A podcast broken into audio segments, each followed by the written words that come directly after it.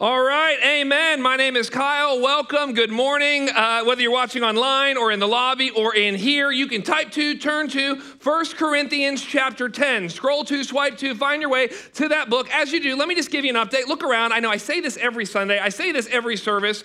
We are out of space. Look around. we, we have capacity issues. Okay, we added a Saturday night service about, I guess it's two months ago now, and that was the answer to a problem or a question, which is how do we temporarily increase our capacity.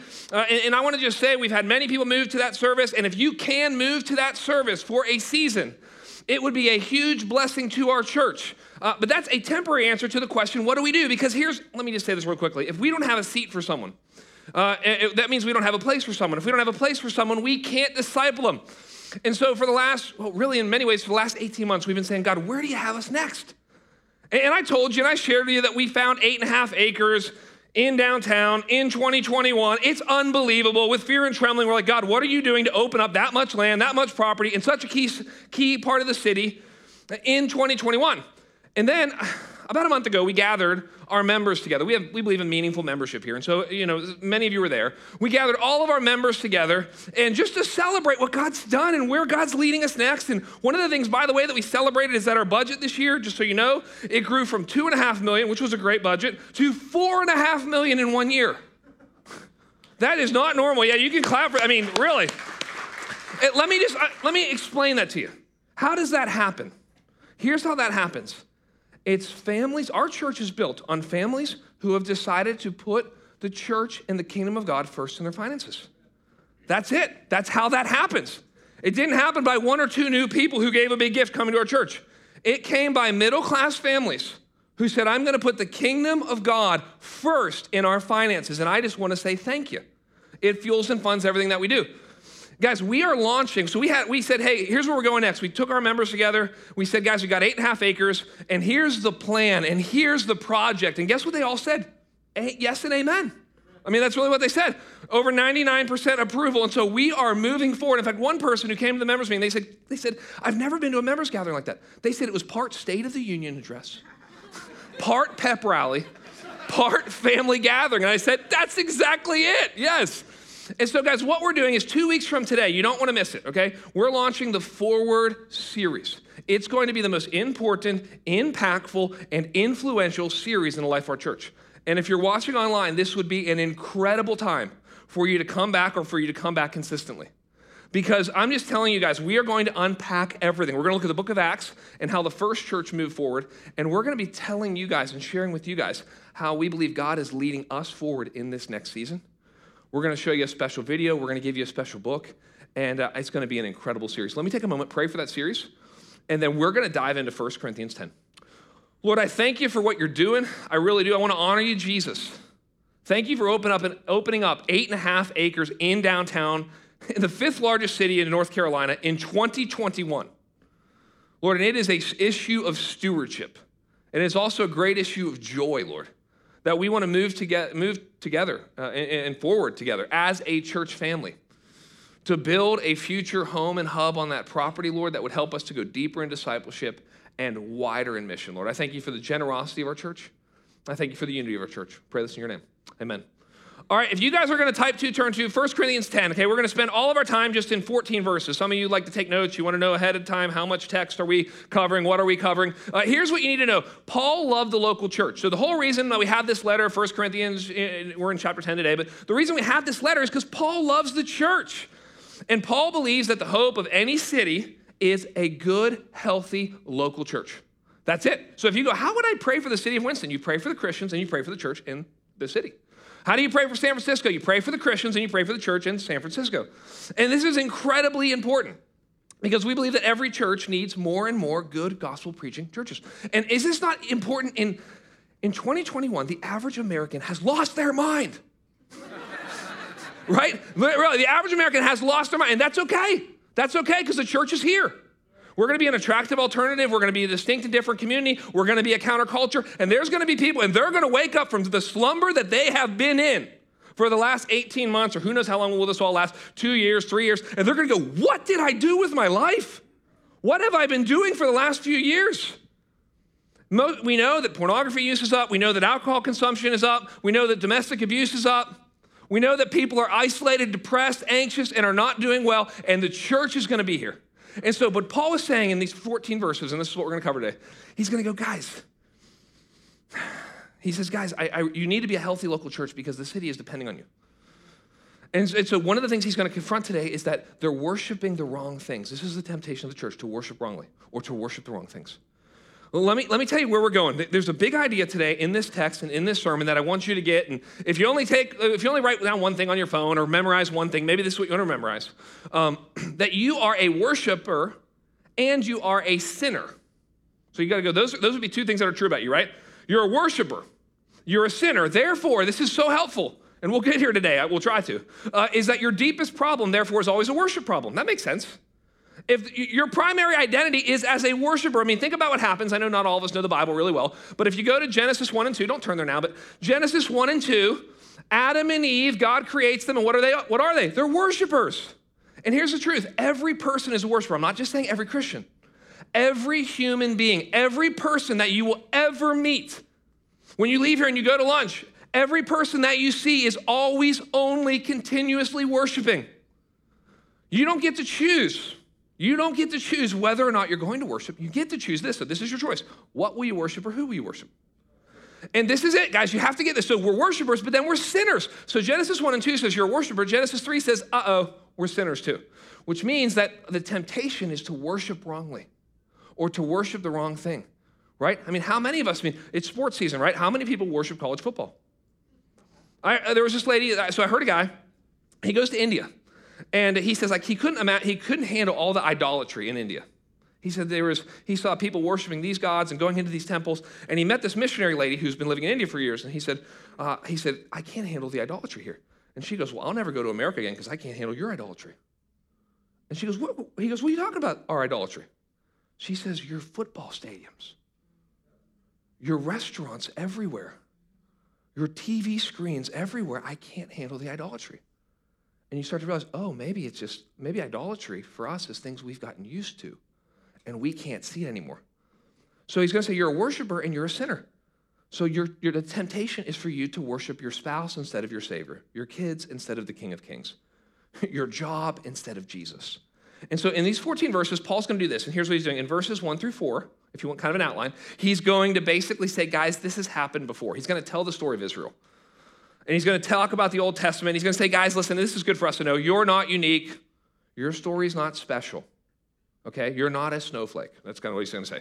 Uh, that that uh, that lots of people. This is good to know, right? Because most people think uh, we're so prideful, especially Americans, especially millennials. We think nobody's lived before us. Nobody's ever struggled with this. I'm unique. I'm special. My situation's different. And Paul's going to go. No, this is where this always leads. Um, he's actually going to say life is too painful and life is too short to learn everything by experience, so you better learn from the past. And then he's going to warn us about idolatry and worship and temptation. And here's what temptation is. You may want to write this down. Temptation is an invitation to worship the wrong thing. So you're going to go, why is he putting, he's putting temptation with idolatry? And you're like, well, well let's look at all of it together, okay? Because this is, it's complex, but it's really good. Let, let's look at verse 1. If you'll look at me at verse 1, he says this uh, For I do not want you to be unaware or ignorant, brothers. So, so I've told you this before, but, but often our greatest problem is either what we don't know or what we won't know. So, what you don't know might be your greatest problem, right? There's pain and there's pressure, and you're suffering more than you need to because there's things that you don't know. That happens all the time to people. It's what you don't know. This is what, why do we meet weekly? Why has the church been doing this for 2,000 years? So that you will not be unaware. If you show up weekly, you're coming for years, you're going to hear, we go book by book through the Bible. All of a sudden, you're going to go, I didn't know things that I now know, and I'm more faithfully and fruitfully following Jesus because of it. But some, for some of you, it's what you continually won't know. And that's different. You go, how does that make sense? Well, there's what you don't know, that's ignorance. There's what you won't know, it's what you continue to push down and suppress. And so, what I'm going to do today is I'm going to share some things with you, and some of you are going to say this. I mean, you're not going to say it out loud, you're going to say it to yourself. You're going to say, I already knew I already knew that about idolatry. That's not new, Kyle. I knew that about temptation. And the answer, respectfully, is then why aren't you applying it? Right? We're only as mature as our obedience. Uh, we, we, believe here in obedience based discipleship, not knowledge based discipleship. What makes us mature is not how much we know, but how much we're obeying of what we know. So Paul says, guys, you guys, I want you to know this story. And then here's the story he says. It's a story from the Old Testament. If you look at me, it says, uh, continue on verse uh, one, he says, that our fathers, so he's talking about our spiritual fathers. He's talking about the people of Israel in the Old Testament. He's particularly talking about the story of the Exodus, which we studied here uh, probably two years ago now. He says this, that our fathers were under the cloud and all passed through the sea. So they were also led by the Lord. The cloud, I can't get into this too much, was a symbol of the Holy Spirit.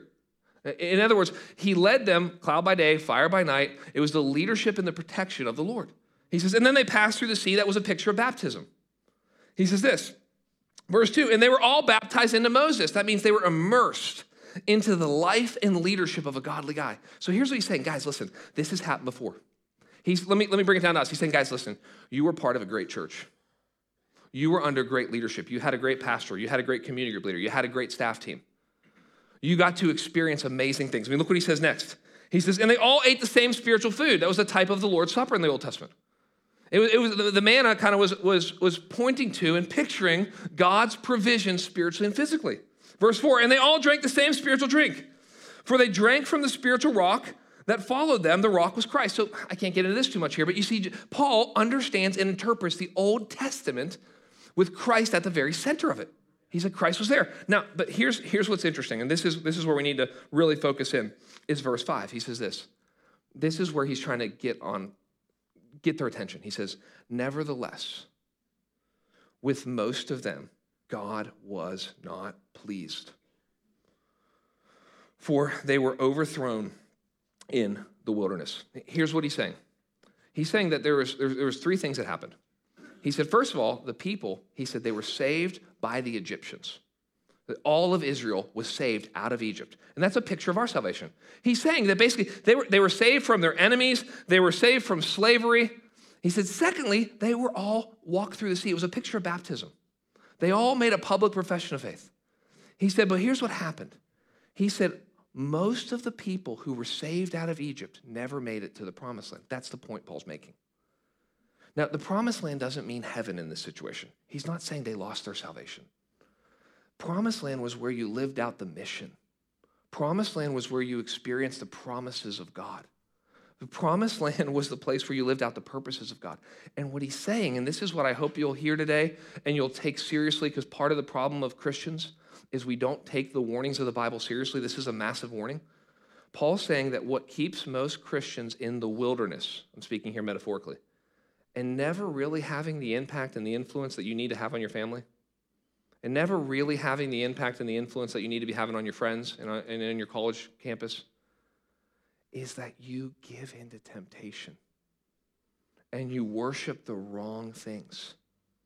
And there's so many good deeds that are left undone because you aren't worshiping God rightly. And so, what he's saying is in verse 6, he says this Now, these things took place as examples for us. So he's saying, which is the Old Testament, they, they were examples, so that we might not desire evil as they did. So Paul says, and I, have told you this before, that the Bible gives us visions and counter visions. And you believe me, you need this. You, a vision is something to run toward, and a counter vision is something to run away from. And life is so hard, and temptation is so serious that you actually need both. You need something to run toward and you need something to run away from. In fact, the Bible oftentimes will give us a ton of vision, counter vision examples. So, right, think what is Cain and Abel? Right? It's the second oldest story in your Bible. And it's a vision, counter vision story. Who are you going to be like? Are you going to be like Abel? Are you going to be the great brother who makes the sacrifice to the Lord and gives his first and his best and his only? Or are you going to be bitter and resentful and revengeful? Those are your two options. Do you want to see where they lead? Vision, countervision. The, the, the whole Old Testament hinges in many ways on the story between King David and King Saul. What is that a story of? I know what it's a story of. You know it. It's a story of vision and countervision. Do you want to be like David? Do you want to have a man after God's own heart? Or do you want to be like Saul? You, how about the New Testament? Do you want to be Judas or do you want to be Peter? I mean, it, it, that's the story. They both betray Christ. The difference is one repents and one doesn't. That, that's it. It's vision, counter vision for our lives, guys. And so you'll see this. If you're honest, some of you will see this with your family. Like, I don't want to be like my dad. And you hate to say that out loud. That's a terrible thing to say. But people feel that all the time. I don't want to be like my dad, or I don't want to be like my mom. I don't want to be like my aunt. Well, okay, by the grace of God, that's something to run away from. And then you need something to run toward. So look what he says in verse 6. He talks about idolatry. Look at verse 6 here. Here's what he says. Or, sorry, verse 7. He says, Do not be idolaters, as some of them were. As it is written, and this, by the way, is a direct quote from Exodus 32. So if you're with your community group, if you want to read the story, it's in Exodus chapter 32. The people sat down to eat and drink, and they rose up to play. Um, it's the story of idolatry, and, and I, want, I want to, the best I can, with the time that I've got, I want to talk to you guys in depth, as deep as I can take us, about idolatry and temptation and give us the tools and resources we're going to need. So here's what he does. He tells us the story of the golden calf, and it's a really interesting story because you look at it and you go, okay, that's interesting. Why did they make a calf?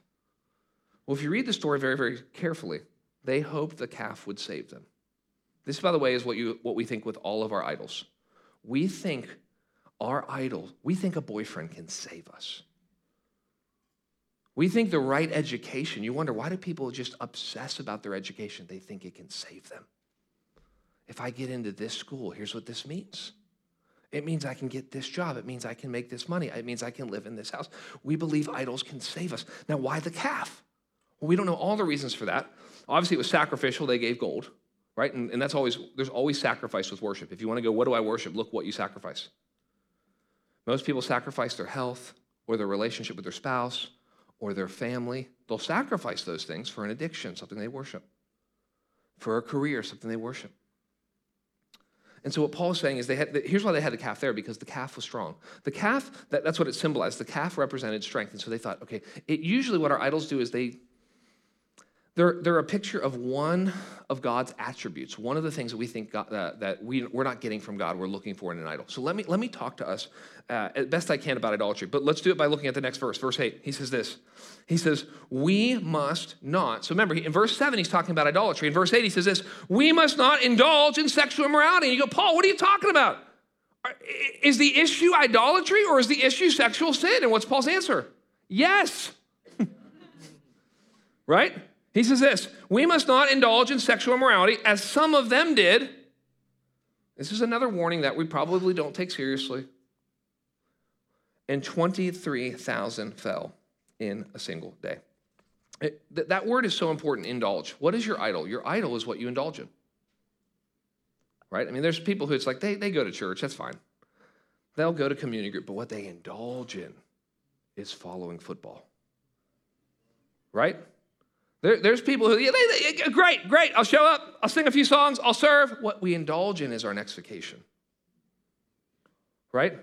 Some of us, that, that those are maybe easier examples. Some of us indulge in pornography. And I've talked to people before, and they go, I don't get it. I won't look at it, and then I'll look at it for four hours straight. It's indulging. I won't drink, and then I'll just drink and drink and drink. And It's indulging. It's where my heart goes. Here's what he's saying underneath, and this is, this is what I hope to help us with and hope to help myself with, underneath our sins are idols. And we can't deal with, some of us are like, why am I struggling? Right? Some of you are still in the wilderness. You're like, I'm still addicted to pornography to the same extent. I still self medicate. I'm still sinfully anger, angry all the time. I'm still resentful and bitter. I just can't do it. And I've been, my mother did it, my grandmother did it. You're in the cul-de-sac of your life, right? Just back, you're in the same place doing the same things. I want to help you. I want to help us from Scripture. What are the idols underneath the sins? That's what Paul's saying. Underneath the sin of sexual morality was an idol. Let me give you the four main idols. There are four main idols, and, and they're different for each person, what we might struggle with. They're approval, comfort, control, and power. These theologians have, have spent a lot of time thinking about this. What are the four main idols? Some call them source idols or core idols. And here's what this means. Let me try to explain this best I know how. Um, somebody may struggle with a sin, uh, but the idol underneath it might be very, very different. So let's say somebody who's greedy and wants to just make a ton of money. It's like, well, what is, you like, okay, greed. How do, how do you fight against greed? Well, you actually have to get to the source idol. Like, what's the issue? Let me give you an example. A lot of guys, they don't have good relationships with their dad. And so one of the ways that they hope to maybe impress their dad or to earn their dad's respect is that they might make a lot of money. That dad might pay attention to me. So what's that about? Approval. Right? Some people feel like I need to make a lot of money so, because it's a status thing and I need people to approve of me. Other people might go, I don't care about that at all. I don't care what other people think about me. The reason that I want to be greedy and I want to make a lot of money is because I'd like to do whatever I want to do whenever I want to do it. That's why I want financial freedom. What is that? Power. If I had money, it would open up doors. I don't care if they like me or not. I want to be near powerful people. I want to be in the room where it happens. To quote Hamilton, okay? Um, you know, that's it. It's, it's, so it's like, okay, for other people, it's like, no, no, no. It's actually my issue is the reason I want money is I grew up with this massive standard of living that my parents gave me, and I need comfort. And if I don't if I don't make enough money, I can't live in the house I want to live in. I can't buy the things that I want to live in. I can't take the vacations that I want to take. It's about comfort. Other people, we don't even know how much money they have because they save it all. It's hidden in accounts and 401ks and you know investment stocks and all that. And you go, what's the issue with that? Control. I need to have an enormous amount of money. And so, nothing, whatever storm comes, I'm ready. I can afford it and I can pay for it. And this is, by the way, why, why people will, couples will often fight about money. It's like they actually have different idols, right? The saver always marries the spender, right? And the, and the, and the spender's going, I want to spend. I want comfort, right? And the, and the other spouse goes, We need to save. I want control. Worship my idol. No, worship my idol. That's what happens. How about sex? Right? How many women give themselves to a man they shouldn't because they want his approval? This is a story that happens a lot, in, particularly in high school and college. Women will often do things that they don't really want to do to get the approval of some guy. Oftentimes, there are power and there are control dynamics that go along with sex. And for many people, it's just an issue of comfort. And so, what's helpful is to go, okay, what are the issues underneath? What is the idol that I'm indulging in underneath the sin? And here, here's why. Here's why we need each other. Here's why you need to be in a DNA group. Here's why you need to be in a community group. Here's why we say things like, you can't get everything you need out of this church if you're not in a community group. It's like because you can't see yourself by yourself. You can't know yourself by yourself. You've got to actually have some type of friendship, some type of relationships where you can talk about your sin struggles and the potential possible idols under them. Let me give you another way to get at idolatry. because what you see in the story of Exodus 32 is they thought the calf could save them. So here's, here's how this works. Uh, whenever you created an idol, um, here's how an idol works, and here's how here's basically how you can find your idol. If you go, I don't know my idol, I'll help you to find it. Okay, you're welcome. Um, is uh, is you go like this. Okay, what is my functional heaven, functional hell, and functional savior? So he, because the story of if you're new, the story of Christianity is the story of heaven and hell and a savior among other things. We believe in a real hell, eternal, conscious, irreversible torment away from the presence of God. That's hell. And it's horrible. And that's why salvation is so sweet, because Jesus is our Savior. He was our perfection and our punishment. He took the wrath of God in our place. He saved us from eternal damnation forever in hell. It's so sweet. And then He takes us to eternal joy in the presence of God forever. That's heaven. And so, if you really believe that, what do you do? You worship your Savior. Thank you, Jesus. I worship you. Why? All the songs we sing. Because you saved me from hell and you're bringing me to heaven. Thank you. Now, here's what we do we create functional fake hells, practical hells. Let me give you one being fat. I know it might be a goofy, but uh, to be fat, to be out of shape, to be overweight, for some of you, for many Americans, that's hell. what's heaven? Being able to look great in a bathing suit, being able to wear, you know, cool clothes and look nice, whatever, Be, being, being super attractive to people. Okay, great. So that's your heaven, being great looking, being in perfect shape. Your hell is being overweight. So what do you worship? Well, whatever gets you out of hell and into heaven. Is it keto? Is it CrossFit? God forbid, is it kale? Whatever it is, you worship it. It gets you from, you know, the Peloton bike. Is that will the, are you willing to spend the money? You've got, are you willing to sacrifice for the Peloton bike? because it might lead you out of your hell into your heaven. For other people, being single, being single and being old is hell. And understandably, people think, ah, well, I don't know how I would take care of myself. I don't know what I would do. I don't want to miss my childbearing years. I don't want to miss out on having a family. So singles being hell in hell. What's heaven? Oh, being married, having a family. So what's our savior? The boyfriend, the girlfriend, the fiance. And you'll see people every once in a while go, it's almost like you worship that guy or that girl. It's like, they do. That's actually what's happening, technically. And so people think, oh, you know, in America, what, what, would be, what would be hell would be to be poor, to not have enough money to do what I want, right? Most people go, I don't want to be rich. I just don't want to have to worry about money. It's like, that's what it means to be rich. that's the definition of rich. I don't want to be rich. I just don't want to worry about money. That's what it means to be rich. Okay. Um, but so people go, I don't want to be poor. Okay. Well, then what, you know, uh, what, what's uh, heaven? Heaven is being financially free and independent. Okay. So then what I worship? Well, it depends on what your Savior is. For some of you, your Savior is a great education, right? For some of your Savior is a certain job. For some of you, your Savior is the right investment in a stock market. It's just, it's so helpful. Because if you'll be honest with yourself and go, what is my heaven? What is my hell? Therefore, what is my Savior? Well, here's what he says. If you'll follow me, he goes on and he tells a little bit more of the story. If you look at me at verse 9, he says, We must not put Christ to the test, as some of them did and were destroyed by serpents. By the way, he's just quoting quickly Old Testament stories. So if you want to, write these references down, the first one was Exodus 32. This one is Numbers 21. He says this, nor grumble as some of them did, and they were destroyed by the destroyer. And that's another story, and that's Numbers 14. And I don't have time to get in all these, but again, with your community group, it'd be good to look in these stories and see what lessons can, we be, can be learned from these stories. He says this, verse 11.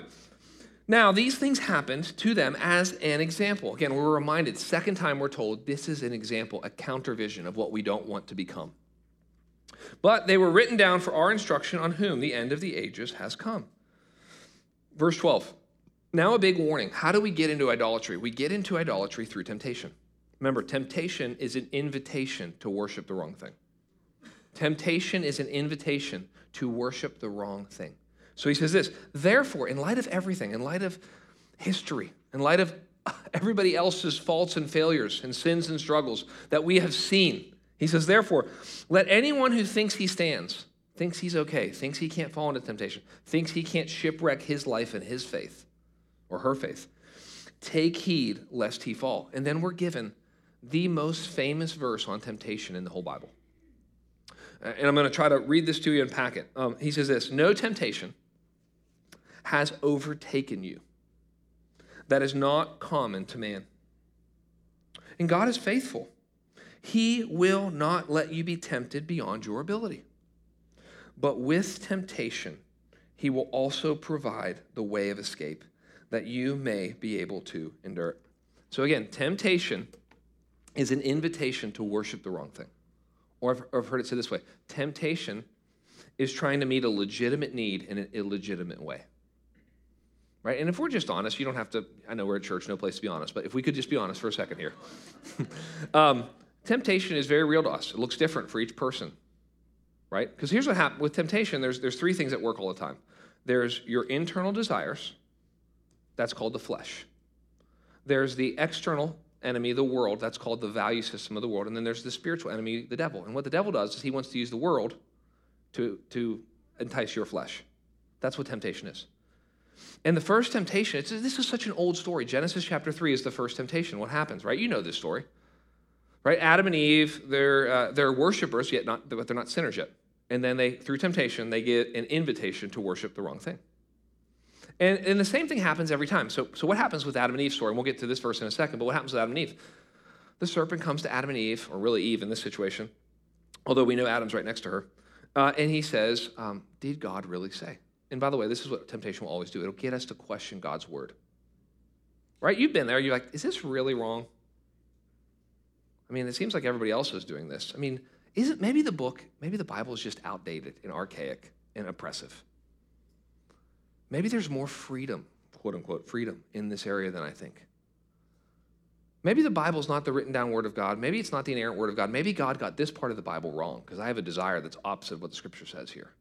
And so we tend to question the Word of God. Then we tend to question God's goodness, by the way. People often will give in to temptation because they don't feel like God's meeting their needs. And the, and the serpent, the devil knows this, so he appeals to them. Hey, God knows that when you eat of this, you'll be like him. God's holding something back from you. Temptation says there's something you can get in pornography that God doesn't want you to have. There's something you can get in abusing substances that God doesn't want you to have, but it's actually really good. And really, maturity is when you, by the way, you begin to see temptation not as an escape to pleasure, but an escape from pleasure. And so this is what happens in the temptations. Now, there, there are three major temptations in your life. So, this is another way. Again, I'm trying to take us as deep down as I can into what the Bible says. There are three major temptations. So, all of your temptations, whether it's the temptation to lie, which some of you have, or the temptation to sinful anger, or, or the temptation to overeat, or who knows what it is, um, the temptation to love money, there's three major temptations it's the temptation to have, the temptation to be, and the temptation to feel. That's it. We're, we're all tempted in all three of those. Some of us are going to feel one of them more based on our idols, based on our loves. The temptation to be, right? Think about that. That's status. The temptation to have, that's stuff, right? And the, the, the temptation to feel, think of mostly sex. Or you can think about this way the temptation to be is position, the temptation to have is possessions, and the temptation to feel is pleasure.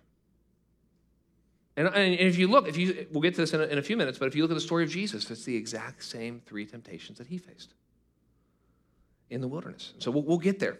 Um, so, but a couple things I want to say about temptation that I think are going to be helpful. First of all, there's a difference between, and I want you to have this in your mind and understand it. There's a difference between temptation and sin, right? Because Jesus, it says, was tempted like us in every way, yet without sin. So there's a difference between being tempted to do something and actually engaging in it. Now, this is helpful because what happens with a lot of people is they feel a temptation and then they feel bad, and so they just give in to the sin. It's like, no, no, you can actually resist temptation. And here's, here's actually, I think, one of the most helpful things is what if we looked at temptation as just as much an opportunity to do the right thing as to do the wrong thing? I mean, oftentimes, right, what do we look? We look at temptation as an opportunity to do the wrong thing. No one's here. I'm on vacation. No, I've got extra money. I've got no one will find out. And it, it, we often look at temptation as an opportunity to do the wrong thing. I had someone come up to me after the Saturday night service last night, and they basically said, Hey, I'm about to head on a business trip. I've been really, really nervous about it because I'm going to be alone for a couple days. They said, Thank you for the thought that I'm going on this trip with is this trip is an opportunity for me to do the right thing. I mean, think about it. You're, you're tempted to look at something you shouldn't. It's like, well, what about you go, man, all right, this framework. This is an opportunity to do the right thing. This is an opportunity to feel a different type of pleasure. It would be the pleasure of obedience. It would be the pleasure of saying no to sin and yes to Christ. So th- that's the first thing I want to talk to about temptation. Is here's the second thing about temptation. Well, let's look at. The, we'll actually go verse by verse through it and see it. Um, look at me at um, verse 13, part one. He says this: No temptation has overtaken you. So temptation hasn't overtaken you, but it always wants to take from you. That, that's a good way to think about temptation. Uh, he says, No temptation has overtaken you that is not common to man. He, uh, he says this, and God is faithful. He will not let you be tempted beyond your ability. So the first thing he says is, hey, all of the temptation that you're experiencing, somebody else at some time has experienced it. Don't believe the lie that what I'm experiencing is unique, that nobody else has this struggle. First of all, that respectfully, that's a very prideful thought. It's like there are 7 billion people on earth. People have, our, our, our Christian brothers and sisters have been living for 2,000 years. We have 2,000 years of ancestors uh, who've tried to live this Christian faith out. Believe me, everybody, or there's been somebody, many people actually, who've struggled with what you struggle with. And so, what Paul wants to say is when it comes to temptation, you're not a victim. You can actually say no to sin. You're not powerless. Now, this is only for Christians. If you're a non Christian, you can't say no to sin ultimately. You know, in fact, this happens all the time, but you know, you'll be talking to somebody and they'll be they'll be talking about their teenage son or daughter. And they'll be like, oh, I just, you know, he's dating a non-Christian. And uh, he's not interested in church and he's not interested in youth group. And he doesn't want to read his Bible, and I feel like he's hiding things from me, and I just don't get it. And I don't, you know, I don't know why he doesn't want to come to church. It's like, and I, I say it more nicely than this, but it's like, he's not a Christian. Get it? That's the issue. It's like, I don't understand why he wants to date this non Christian girl and why he cares more about athletics and why he doesn't want to come to youth group. It's like, I know why. And if you're honest, so do you. He's not a believer. This is a particularly hard conversation to have with wives who realize they married unbelievers.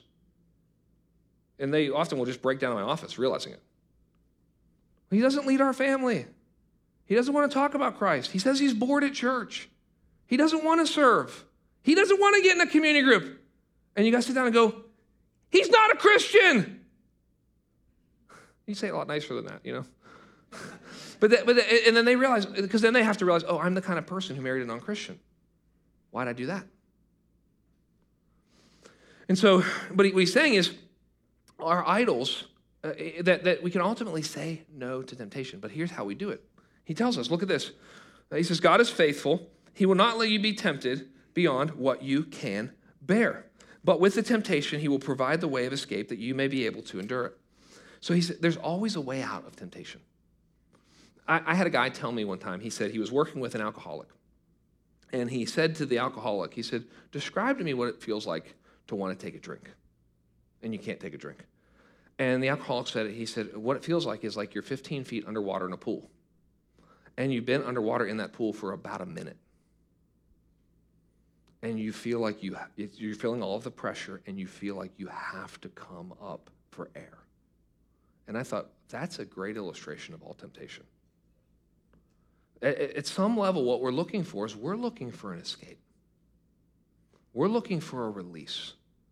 We're looking for a way to indulge. And he's saying God has provided, God has always provided a way of escape. Now, he provides it. He doesn't push it on you, he doesn't press it on you, he doesn't force it. But there's always a way of escape. And, and I, I just want to ask you, I mean, obviously don't answer out loud, but think about this. I mean, do you take the way of escape? And, and the way of escape is not a magical door that appears in the middle of temptation that you can leave. You know? The way of escape, honestly, is uh, most people, I know what the way of escape is for 99% of people. It's being meaningfully connected in a church to other Christians and being honest. That's the way of escape. And so many people go, You're in temptation. You go, What's the way of escape? Well, you should have not lied about this. You should have been honest about this. I mean, I can tell you the way of escape for many of you is you, you can't handle this by yourself. The way of escape is to let one or two people in to confess the sin and ask for help. That's the way of escape. Let me encourage you. I was talking to someone last night and they're telling me about somebody that they're helping with a sin struggle. And I said, This is awesome. You're the way of escape for that person. So some of you need to realize that. That you need to feel the healthy responsibility that you might be the way of escape to help your brother or sister in Christ say no to some sin and say yes to obedience. And so he says there, there's always a way of escape. And then look at this. But with the temptation, he will provide the way of escape that you may be able to endure it. He says this um, verse 14, therefore, my beloved, flee from idolatry. So he goes, this is interesting. He goes, idolatry, temptation, idolatry. Idolatry, temptation, idolatry. Why? Because temptation is always an invitation to worship the wrong things. And so he wants to go back to idolatry and says we need to flee it. Now, how do we flee it? We flee it with a superior passion to worship Christ. There, there's a guy named Thomas Chalmers. He wrote a book and it was it's called the explosive i think it's called something like the explosive power of a superior affection and his whole idea is that basically for you to say no to sin for you to say no to worshiping other things you have to have something so much bigger and so much better to worship and it has to be christ it has to be jesus christ now listen jesus christ is the great example for us of how to fight sin and how to fight temptation because remember, in, in this story, Paul says, hey, you're just like Israel. And he says, Israel went through, remember, they, they went through the Red Sea and they went into the wilderness and they failed the temptation in the wilderness. Well, I don't know if you've ever thought about this, but when you read the book of Matthew, and Matthew was written to the Jews to understand how Jesus is the fulfillment of the Old Testament, if you go to the book of Matthew, in Matthew chapter 3, what happens is Jesus is baptized. Where does Jesus go immediately after he goes through water? he goes into the wilderness. You go, wait a second, why does Jesus, why doesn't the devil just come to him? Why does Jesus go into the wilderness to be tempted for 40 days? Because he's reliving what Israel failed to do, Jesus is doing. So he goes, he's tempted by the serpent, by the devil in the wilderness. What are his three temptations? The temptation to have, the temptation to be, and the temptation to feel. Right? What was the temptation to feel? Eat food after not eating for 40 days. That's a massive temptation to feel. what does Jesus do? He fights temptation with the word of God. What's the second temptation? The temptation to be. You know, hey, why don't you throw yourself down and show, and then the angels will, will, will rescue you and everyone will see that you're the Son of God. I'm not going to give in to the temptation to be. Okay, fine. Why don't you worship me, idolatry, and I'll give you everything. I'll give you all the possessions of the world. The temptation to have. Jesus says no to all of those temptations for us. And then Jesus lives a perfect life. He heads to the cross.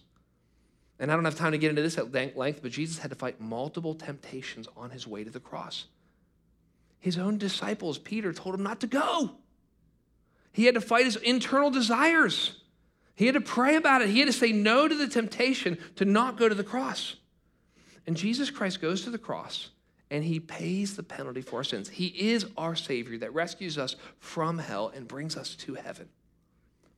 And now gives us the power by the Holy Spirit to live for him. So here's what I want you to hear as we close that at, with every temptation in your life, there's way more at stake than what you think. Please hear me say that. You think you're just fooling around with pornography. You think you just drink a little bit too much. You think you just kind of have an anger problem. You just think you're kind of a workaholic. I'm telling you from Scripture, not from, from Scripture, that there's always way more at stake in every temptation than you think. Because what happens is you end up staying in the wilderness, guys. Right? Temptation got our first parents kicked out of the garden, and it got the first church, Israel, kept in the wilderness. And guys, there's too much ministry, there's too much mission to be done in your family, in your neighborhood, and in our city for you to stay stuck in the same temptations and the same false idols that you are worshiping.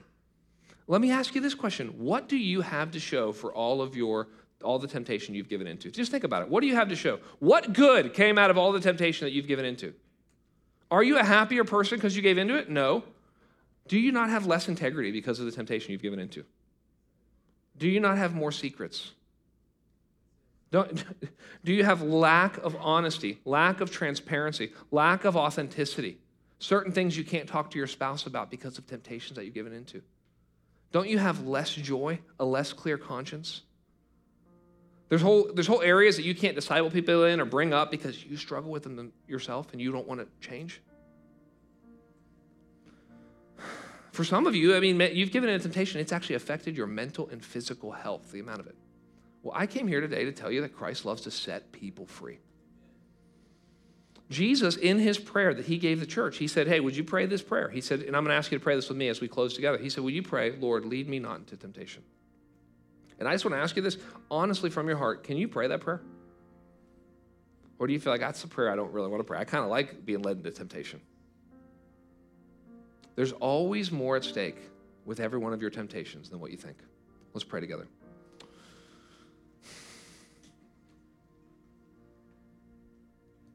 Lord, we just come and we admit our idols, Lord. John Calvin, that great theologian, he said that every human heart is an idol factory. Our idols often will change as we get older. as we get a career, or we get a family, or we get money, or we get sick, I, who knows? We have certain struggles. We live in different places. We have different idols, Lord. I pray that we would see you, Jesus, as the great Savior who saves us from a real hell and brings us to a real heaven, and we worship you. Lord, I pray that we would have a right view of temptation, that we would see that temptation is always an invitation to worship the wrong thing, Lord. Lord, help us right now. We just want to take a moment and we just want to pray.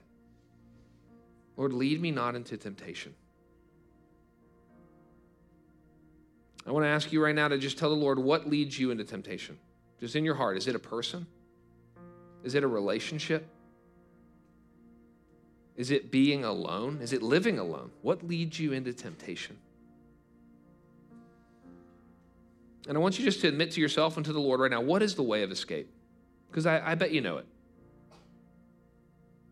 Is it telling someone, ask for the courage to take the next step, to take the way of escape? Because there's so much that God wants to do in you and so much that God wants to do through you. We don't want to stay in the wilderness. We want to move into the promised land. We pray this in Jesus' name.